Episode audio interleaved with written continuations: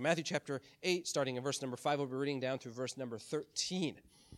And when Jesus was entered into Capernaum, is a city uh, in, in northern Israel, when Jesus was entered into Capernaum, there came unto him a centurion, beseeching him, and saying, Lord, my servant lieth at home sick of the palsy, grievously tormented. And Jesus saith unto him, I will come and heal him. The centurion answered and said, Lord, Lord, I am not worthy that thou shouldest come under my roof, but speak the word only, and my servant shall be healed. For I am a man under authority, having soldiers under me. And I say to this man, Go, and he goeth, and to another, Come, and he cometh. And to my servant, Do this, and he doeth it. Then Jesus heard it. Uh, when Jesus heard it, he marveled and said uh, to them that followed, Verily I say unto you, there was been a crowd following him. Verily I say unto you, I have found, I have not found so great faith, no, not in Israel which would have been very offensive to hear that, since they were all Jews and faith was their life. It would have been very offensive for them to hear that. And I say unto you, that many shall come from the east and the west and shall sit down with Abraham and Isaac and Jacob in the kingdom of heaven. We'll get to what that means here in a little bit. But the children of the kingdom uh, shall be cast out into outer darkness. There shall be weeping and gnashing of teeth. And Jesus said unto the centurion, Go thy way, and as thou hast believed, so be it done unto thee. And his servant was healed in that self same hour. So, we're taking month of January to talk about mountain moving faith. What does it look like? What does it do? How do we get mountain moving faith? And before you think, well, mountain moving faith, that sounds so big. I can never have mountain moving faith as a Christian. I'm a new Christian, or I just, that's not me. I, I can't have mountain moving faith. But before you think, I can't have mountain moving faith, Jesus says, Matthew chapter 17, verse number 20, if you have faith as a grain of a mustard seed, then you can say to that mountain, move, and it will move. So if you have faith as a grain of a mustard seed, you have mountain moving faith mustard seed faith equals mountain moving faith. And that's something that we all can have. So the question is how do we get that mustard seed size faith? And what does this do and look like in our life? What does mountain moving faith look like in our life? And, and, and just so, you, so you, you're on the same page with me, mountain moving faith is something we all want. We may not think it, but that's what we all want. We all want mountain moving faith. We all wish we had faith that we could move a mountain. If imagine, imagine with me this morning if you had a faith that could change your destiny. Imagine if you had mountain moving faith. Imagine if you had a faith that could change your destiny. Imagine if you had faith that, so that you could uh, energize uh, your life. Imagine if you had faith that allowed you to chase your dreams. Imagine if you had faith that allowed you to overcome all things. That would be pretty cool to have. A, a, faith so that you could overcome all things in your life. A faith so that you could energize your life without having to have things in your life. A faith, that, a faith that you could chase your dreams. You had the strength to chase your dreams. That's mountain moving faith. That's what this kind of faith we're talking about. The next four weeks, that's what we're talking about. This is what we'll be talking about for the next four weeks leading up to our anniversary Sunday, which I hope you guys are excited about. But today, we're looking at the story of a very unlikely, unlikely person, a Roman centurion. Roman centurion is, is really the, the main protagonist of the story in Matthew chapter 8. Uh, during this, the time that Jesus was on earth, obviously, you guys probably know that, that Israel was under the rule of the Roman Empire. They were a conquered nation, they were a conquered people. And the Roman Empire uh, had a military presence in Israel at this time. Still, after all these years of being conquered people, they still had a military presence in there because it was a very volatile nation. It's a very volatile people. Uh, every so often, there would be, I think I've said this before, there would be insurrections and revolts in Israel. And so they always had the Roman Romans always had uh, a, a military presence in that area, in that region. And to keep the peace and to keep uh, uh, that, the, the, the, the, people down, so to speak, they would have these centurions come. And centurions were captains of the Roman army. Centurions were captains over uh, 100 men. That's what they were, a hundred men. And these were these were not dudes you wanted to mess with. Centurions were they were some mean hombres. These guys were tough dudes. These guys were captains over a hundred men. They had to become, uh, in order to become a centurion, most of the time they had to spend 15 to 20 years in military service before they could get promoted to being a centurion. When these centurions led their men into battle, they weren't at the back of the, the army leading their men into battle. They were literally standing at the front line leading their men into battle. These centurions, that's what these guys were like. They were very, very, uh, they were very, very tough, tough guys. And so they were very feared and they were hated among the Jews because they were a symbol of Roman strength and they were a symbol of not just Roman strength, but a symbol of Roman power in uh, their area. And so these were, these were, you didn't talk to these guys. If you were an Israelite, if you were a Jew in this, in this time, you did not want to talk to these guys. You didn't want to look at them. You didn't want to have any run ins with these kinds of guys. So Jesus is traveling through the city of Capernaum. And a man starts to run up to Jesus, to race up to Jesus. And it's not just any old man, this is a centurion a guy that's been rough. This guy has seen, this guy's battle hard, and this guy has seen it all. He runs up to Jesus. And you can imagine the people around Jesus are probably worried because this guy, this centurion, probably had people behind him. He probably had people that were waiting on him. And he, he comes up to Jesus with his entourage, no doubt. And uh, as Jesus and the people around Jesus probably getting worried. And Jesus, he says, uh, he says, What's up? He didn't say what's up, but he, he, you know, they have this conversation. And the centurion comes up to Jesus, and this is what he says, verse number five. And when Jesus was entered into Capernaum, there came, a, uh, came into him a centurion beseeching him. So you have this centurion, battle hardened guy, tough dude. Don't want to mess with this guy. Nobody wants to mess with this guy. He comes up to Jesus, and you would think that he would say to Jesus, This is what I want. This is what you need to do. This is what you need to give me. And this is how it's going to be. But he doesn't do that. He comes up to Jesus and he beseeches him. You know what that means? It means he begs him. Literally means to beg or to entreat someone. He comes up to him, begs him. So why does why does he approach Jesus like this? Verse number six.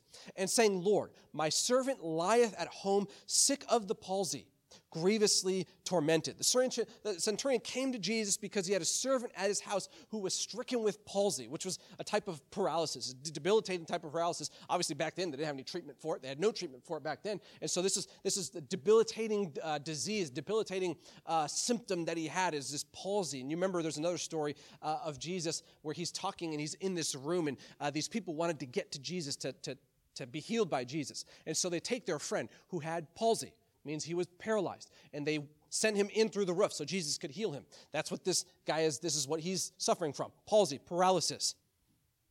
So he presented Jesus with this situation. He says to Jesus, I have a servant. He's a servant that I love. He's a servant that I treasure. He's a servant that I value in my household.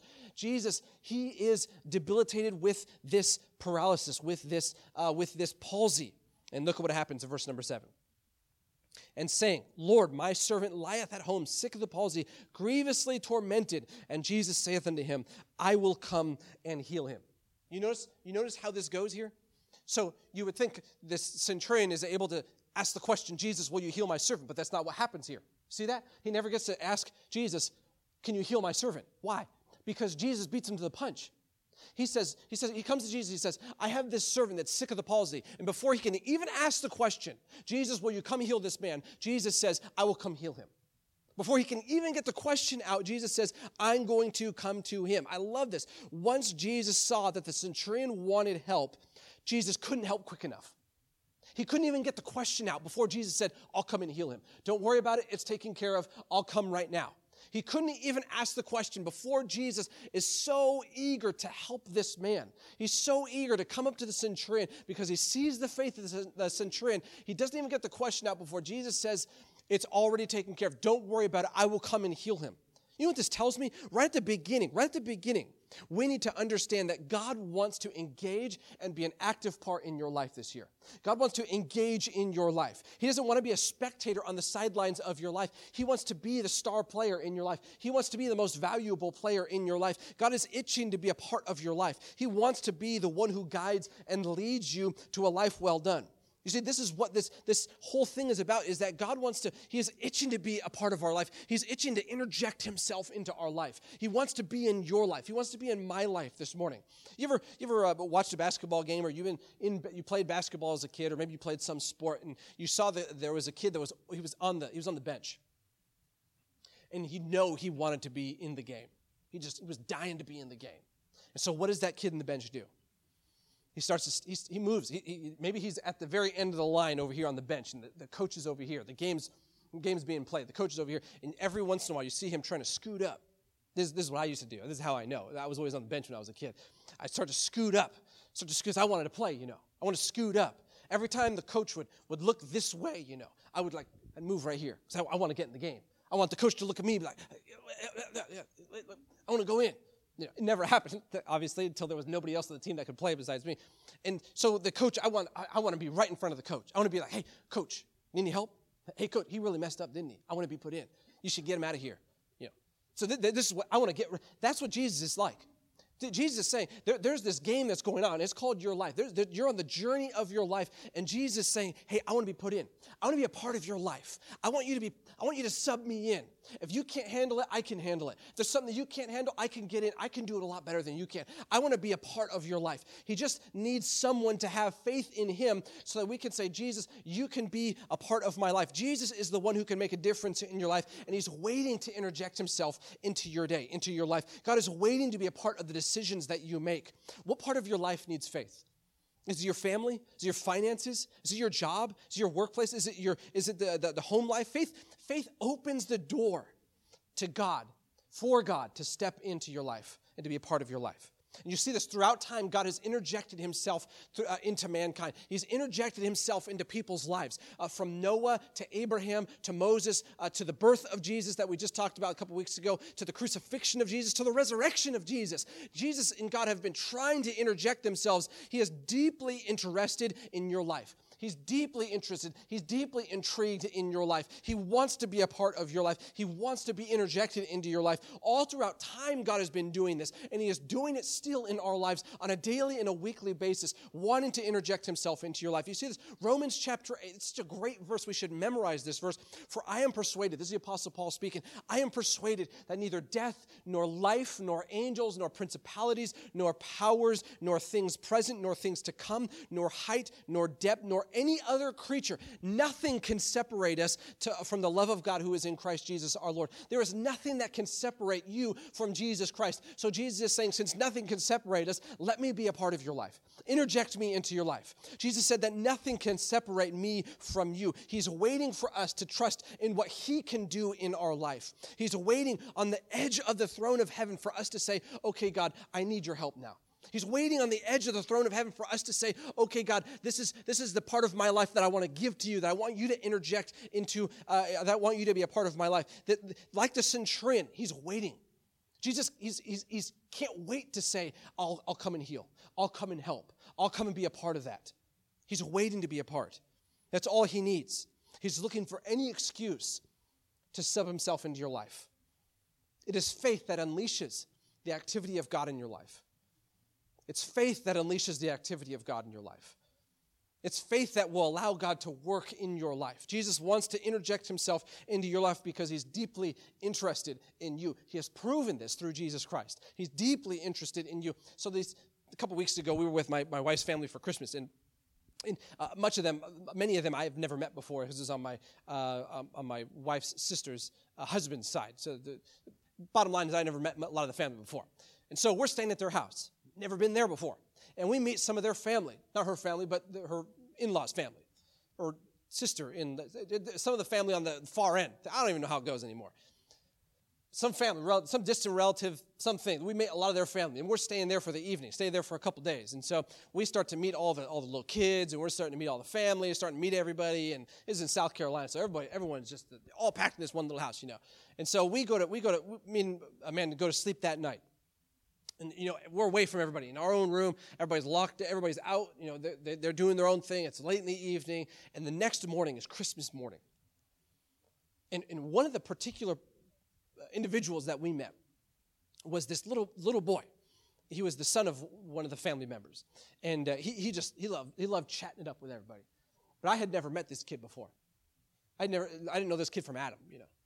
So that christmas morning we're in bed. I'm asleep you know, that barely got a couple hours of sleep, time difference, all that.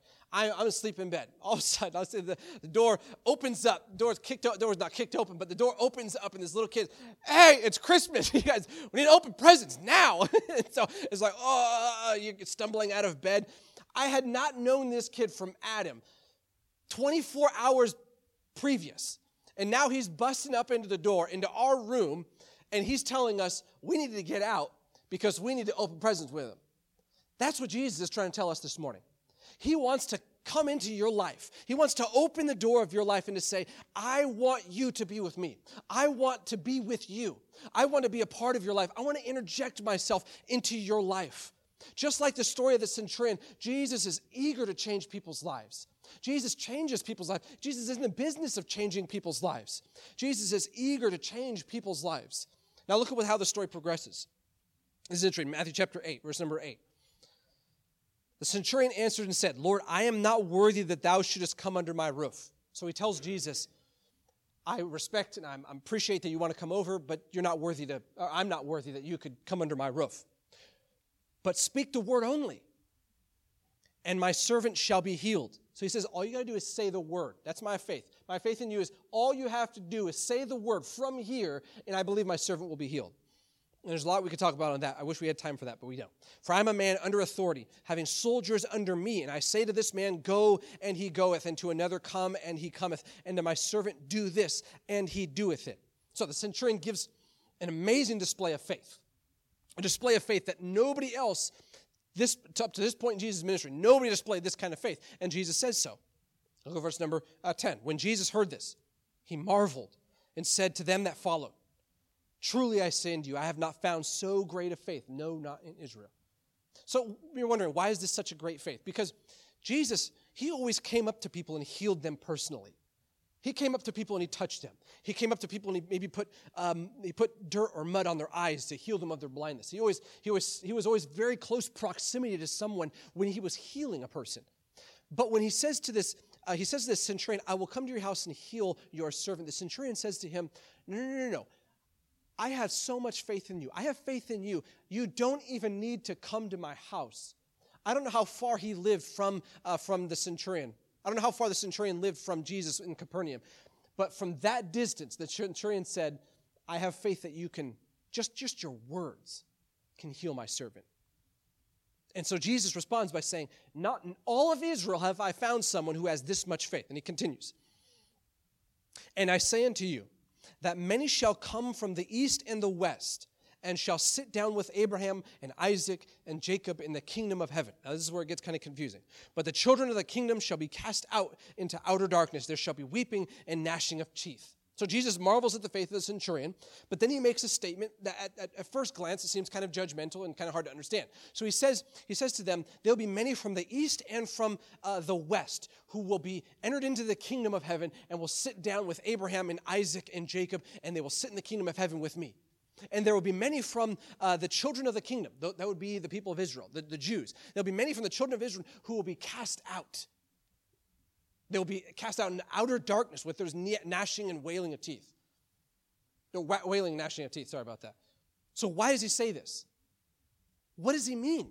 What does he mean that the, the children from the east and the west, they'll sit down with the, the king, in the kingdom of heaven. They'll, they'll eat with Abraham, Isaac, and Jacob, but then the Jews themselves, they would not be uh, entered into the kingdom of heaven. Why? Why? What is the point that Jesus is trying to make? Jesus is trying to make this point. He's saying that those from the east and the west, they had faith. They trusted Jesus. They had faith, just like the centurion did. But many of the Jews themselves, they looked at Jesus and they didn't have faith. So what's he saying? So there's many people who are Gentile who will come to Jesus through faith. But many who are Jew, uh, they will also come to faith, but they don't believe.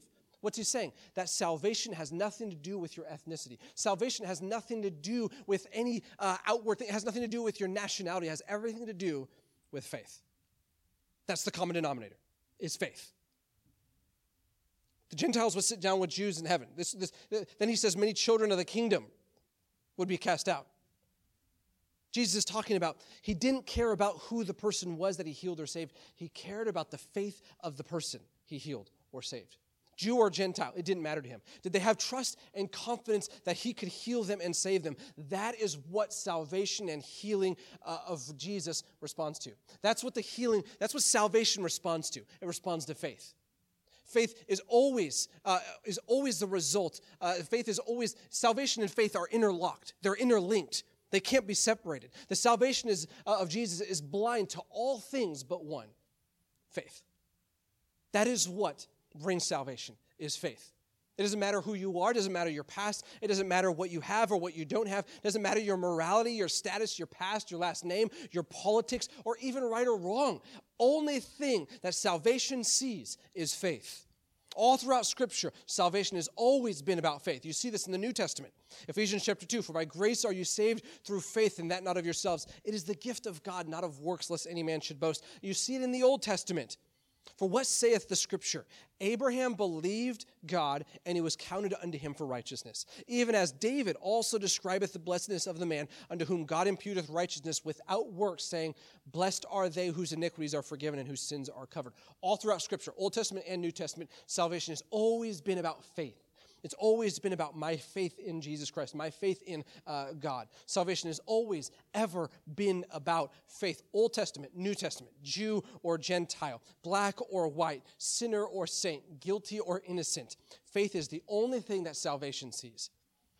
You know, growing up in church, we would I would see this all the time. I would see people come to trust in Jesus Christ, come to faith in Jesus Christ. And I saw all kinds of people come to faith in Jesus Christ. I saw drug addicts come to faith in Jesus Christ because God saves drug addicts. I saw people who were living horrible lifestyles come to Jesus Christ because people with horrible lifestyles can come to Jesus Christ. I saw pastors come to Jesus Christ because they had been living a lie for so long, but now they had trusted Jesus Christ. Jesus saves even pastors. Jesus saves Catholics. Jesus saves teenagers. Jesus saves ex cons. Jesus saves people who are hardworking. Jesus saves people who are lazy. Jesus saves people who are successful. Jesus, Jesus saves people who are failing. Jesus saves people who are prideful. Jesus saves people who are homosexual. Jesus saves all people because the only thing salvation sees is faith. This is the only thing salvation sees, only ever has seen. What am I trying to say this morning? That faith changes your destiny. Faith changes my destiny. You look at Matthew chapter 18, or Matthew chapter 8, verse number 13. And Jesus said unto the centurion, Go thy way, and as thou hast believed, so be it done unto thee. And his servant was healed in the uh, self same hour. It changes. You see this, the, the faith of the centurion changed things? It changed the destiny of people. Because of the centurion's faith, on the spot, right there, with just a few words, Jesus changes someone's destiny. The sick servant was destined to die because of his sickness. You see that? The sick servant, his destiny was to die of palsy. His, sick, uh, his sickness was to die as a paralyzed man. But Jesus changed his destiny. Jesus changed the direction of his life.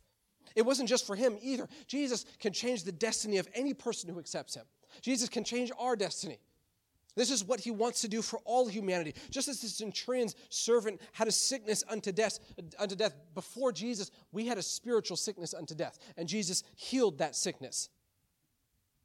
But with a simple, with a simple declaration of faith, Jesus can give us salvation. Jesus can save us. He can change our destiny. Look at John chapter 14. He says this very clearly In my Father's house are many mansions. If it were not so, I would have told you, Why are there many mansions? I go to prepare a place for you. And if I go and prepare a place for you, I will come again and receive you unto myself, that where I am, there you may be also. He's preparing these houses, he's preparing these homes, he's preparing these mansions so that people, when they turn away from uh, the life they were living to faith in Jesus Christ, that home, that mansion is the new destination for that person. Jesus changes your destiny. You see, we were destined to death and darkness, but Jesus broke the chains of uh, fate. He broke uh, the chains of fate. He released death's grip on our soul so that we now have uh, salvation in Jesus Christ.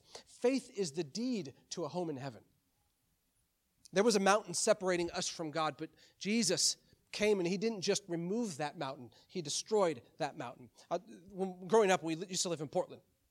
And, and there was this, there was this um, there, there's Portland, the city of Portland, and there's all the suburbs surrounding Portland, you know, all the, all the different cities sur- surrounding. And there was, um, to get into the, the city of Portland, there was this, there's this hill, there's this not mountain, but there's this very big hill, and they built a, a, tunnel going through this hill so that you could get into the city of Portland. I don't know if you've ever been in a tunnel before, or maybe you've been into the, the, the English Channel where you go under deep underground. It goes, it's a tunnel all the way so you can go into mainland Europe. Maybe you've been in a tunnel going to, to Malibu. There's some tunnels. Maybe you've been in some tunnel in your life you ever, you ever wonder how they make those tunnels? you, ever, you ever seen someone out there with a shovel trying to dig their way through a mountain? it would take 100 lifetimes to dig your way through a mountain. If I wanted to go through uh, the, the, uh, to get to the city of Portland from where I lived, I couldn't take. If I wanted to, if I wanted to build a tunnel to get through, I couldn't do. I couldn't use a shovel. It would take me hundred lifetimes. I would need someone to do it for me. I would need someone to explode that mountain, to, to pave a way through that mountain, to, to put some TNT or some explosives and to, to blow away, blow a hole through that mountain because I could never do it. If it was just up to me to make a tunnel through a mountain, it would take a hundred lifetimes before I was able to do it. There was a mountain of sin separating us from God. Jesus, when He came, He said, You no longer have to work your way through this mountain. You no longer have to dig your way through. You don't have to shovel your way through your sin. I will go through it for you. I will destroy it for you. I will sacrifice my life and blow a hole through the mountain of your sin so that you can have a, a, a relationship with Jesus Christ. You can have a relationship with God. That's what this is telling us this morning that Jesus changes our destiny. You see, our destiny was to live separated from God. Jesus said, I will change your destiny through faith. That's what this is saying. You see this in John chapter 5. Verily, verily, I say unto you, he that heareth my word and believeth on him that sent me hath everlasting life and shall not come into condemnation, but is passed from death unto life. You see that? The change of destiny there, from death to life, from darkness to light. The, the, the change of destiny that Jesus gives. Faith does, faith does what we cannot do. Faith does what our goodness and righteousness cannot do. Faith does what no pastor or priest could do. Faith changes our destiny. But if you're a believer here this morning, I want you to see something that we've overlooked. Look at verse number, look at verse number 13. This is important. Jesus said unto the centurion, Go thy way, and as thou hast believed, so be it done unto thee. And his servant was healed in the self same hour. You see? Faith changes my destiny. But the faith of the centurion changed the destiny of his friend the centurion, who, who was a battle hardened soldier, who had seen death, who had seen suffering, probably caused death, caused suffering, saw the suffering of his servant, and he cared about it. When he saw his friend in suffering, in faith, he went to the only person who could do something about it. And because of his faith, he changed his friend. What's the point? Your faith can change those around you. Your faith can change those you love. If you're a parent, your faith can change and build your family. Your faith can change them. If you have a husband, your faith can make a difference in their life. If you have friends who are hurting, your faith can make a difference in their life. Your faith can encourage them. If you have faith, you can change not just yourself, but you can change those around you. If you have a friend at work who's going through a tough time, your faith can change that person. Your faith can change the direction of your life. Your faith can change things because your faith can change destiny. I want to tell you this morning that your faith can change those who don't know Christ.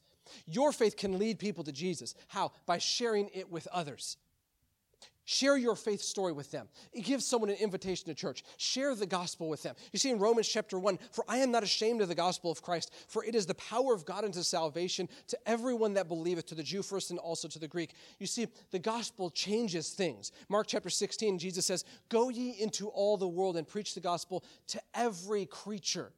How do I give the gospel to the world? How do I give the gospel to every creature? By first giving the gospel to the people you know and the people that are in your life the individuals that you know, the people that you deal with on a daily basis. How do I give the gospel to the world? The same way the centurion did, by starting with the ones he knew. If you want to give the gospel to the world, if you want to give the gospel to your city, first give it to the people that are closest to you. First give it to your coworkers. First give it to your friends. First give it to your neighbors. That is what Jesus is telling us this morning is that faith changes your destiny. But your faith also changes the destiny of other people. It can change your neighbor, it can change your friend, change the person at your workplace. That's what it does. If you think you're not qualified, or you don't know enough, you don't have the right personality, or you're not a good enough person, just remember who this faith story is about us a centurion. If you don't think you're good enough to share your faith with someone, if you don't think you have the right personality, remember this story is about a centurion who was a murderer, who was a killer, who was a battle hardened soldier. If he can do it, if he can have the faith, just the little faith that it takes to change his destiny and the destiny of his friend, then I think we can as well. Let me give you the story. One night, a house had caught on fire, and the young boy was, uh, was, was forced to flee to the roof of the house. the, the family had, had already left. For some reason, the boy, he had gotten stuck. He, he climbed up into the roof. The, the house was catching on fire. And the family was at, at the outside of the house, and they were, they were they knew that the boy was missing, and they could they could see the boy on the roof. The boy couldn't see them, and the boy uh, the, the, the, father said to the boy, uh, "Son, you need to you need to jump. You need to jump. The fires are too great. You need to jump. I will catch you. You need to jump." And the boy said, "I can't jump because I can't see you. The flames in, in the smoke and everything in the fumes, I can't see you." The father said, Jump, I will catch you. And the father replied, It doesn't matter if you can see me, I can see you. And that's all that matters. And the boy jumped. See, see that, that, that, that's what faith is. It's, it's, it's not blind. It's not you can't hear it. It's just trust. Faith changes things. That, that's that, that step of faith that that boy took to jump into the arms of his father is what Jesus did for the world. It's what the centurion did for his servant. And it's what we can do for the people in our life. We have that power, the faith, to change someone's destiny.